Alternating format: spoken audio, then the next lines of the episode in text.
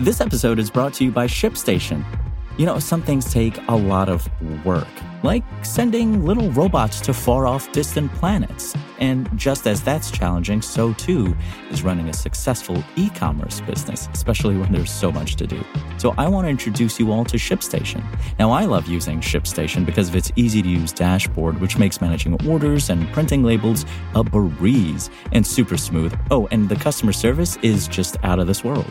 It's exactly what you need to help grow your business. Sign up for your free 60-day trial at shipstation.com slash technews. That's shipstation.com slash technews.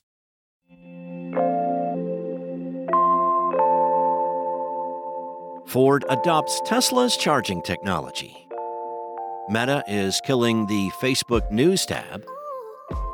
And Toys for Bob is going independent. It's Friday, March 1st, and this is Engadget News.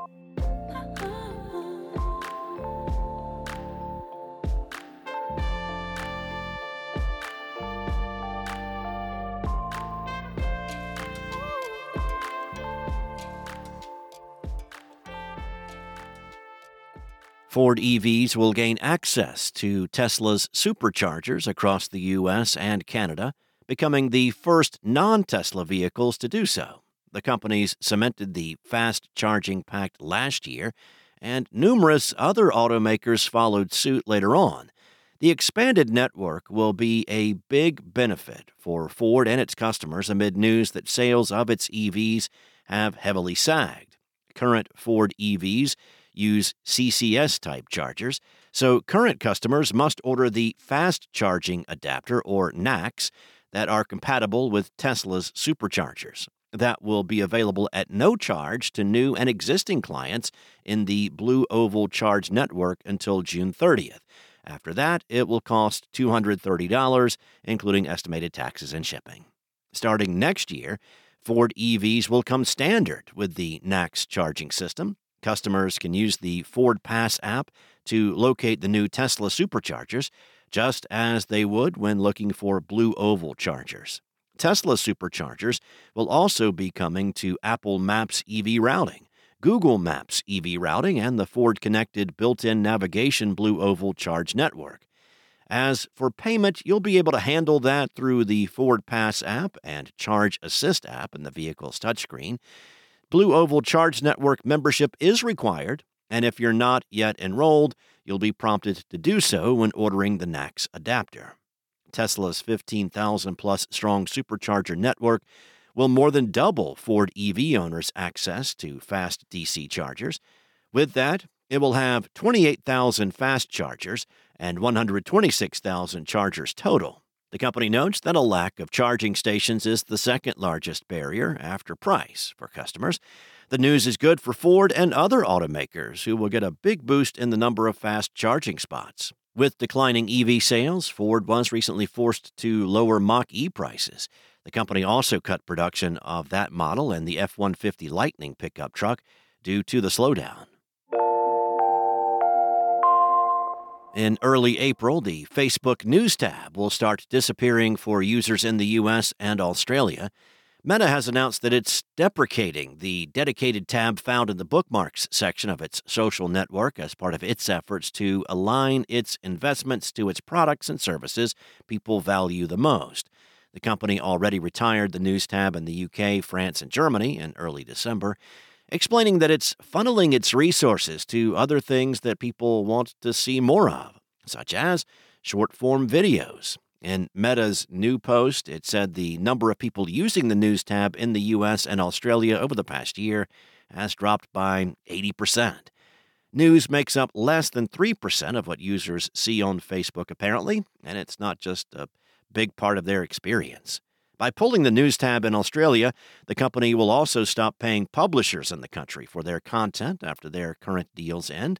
A few years ago, Facebook blocked news links in the country in response to the then proposed law that would require companies like Meta to pay media organizations for their content. The company unblocked news links just a few days later after it started striking deals with Australian media organizations.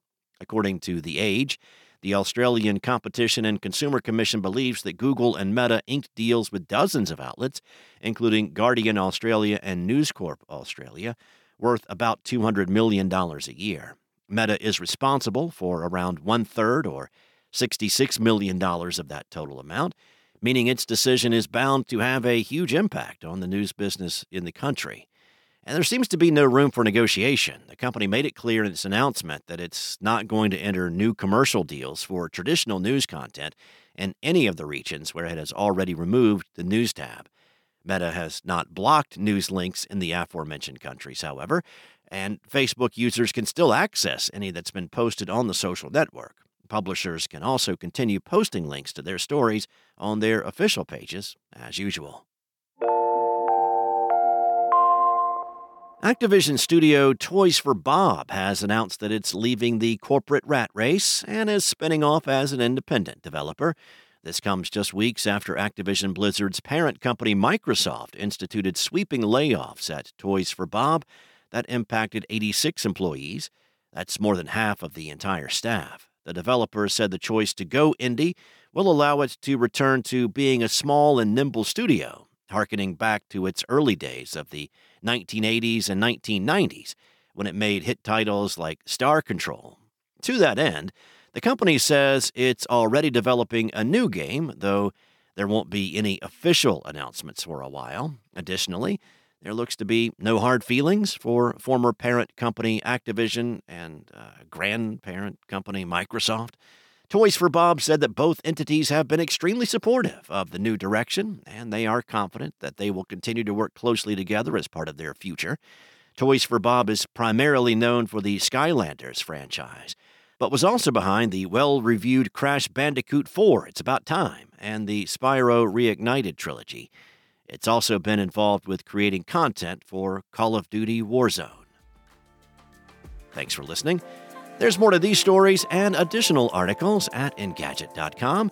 This episode featured journalism by Engadget contributors Steve Dent, Mariella Moon, and Lawrence Bonk, and was produced by Spoken Layer. Enjoy your weekend. I'll be back Monday with more tech news from Engadget.